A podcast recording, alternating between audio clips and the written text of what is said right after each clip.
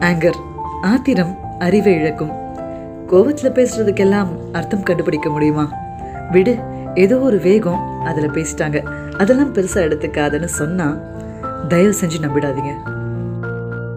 ஒருத்தர் உண்மையா கோவத்துல சொல்ற வார்த்தைகளில் தான் அவங்க உங்களை பத்தி எப்படி மனசுல நினைச்சு வச்சுருக்காங்கன்றத அப்பட்டமா வெளியே வார்த்தையா கொட்டுவாங்க.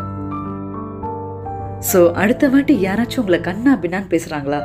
மன்னிக்கிறது உங்களோட சாய்ஸ் ஆனா சொன்ன வார்த்தைகளை மறக்காதீங்க.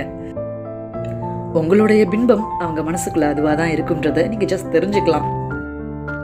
அண்ட் யாரும் உண்மையை சொல்றதால கோவப்படுறது இல்ல அவங்க கோவத்தை ஆயுதமா அந்த இடத்துல பயன்படுத்திக்கிட்டு அவங்களுக்கு எது உண்மையா படுதோ அதை சொல்றாங்க. கொஞ்சம் வலிச்சாலும் உண்மையோட உண்மையான சுயரூபத்தை ஆத்திரத்தோட வெளிப்பாடுல பார்க்கலாங்க.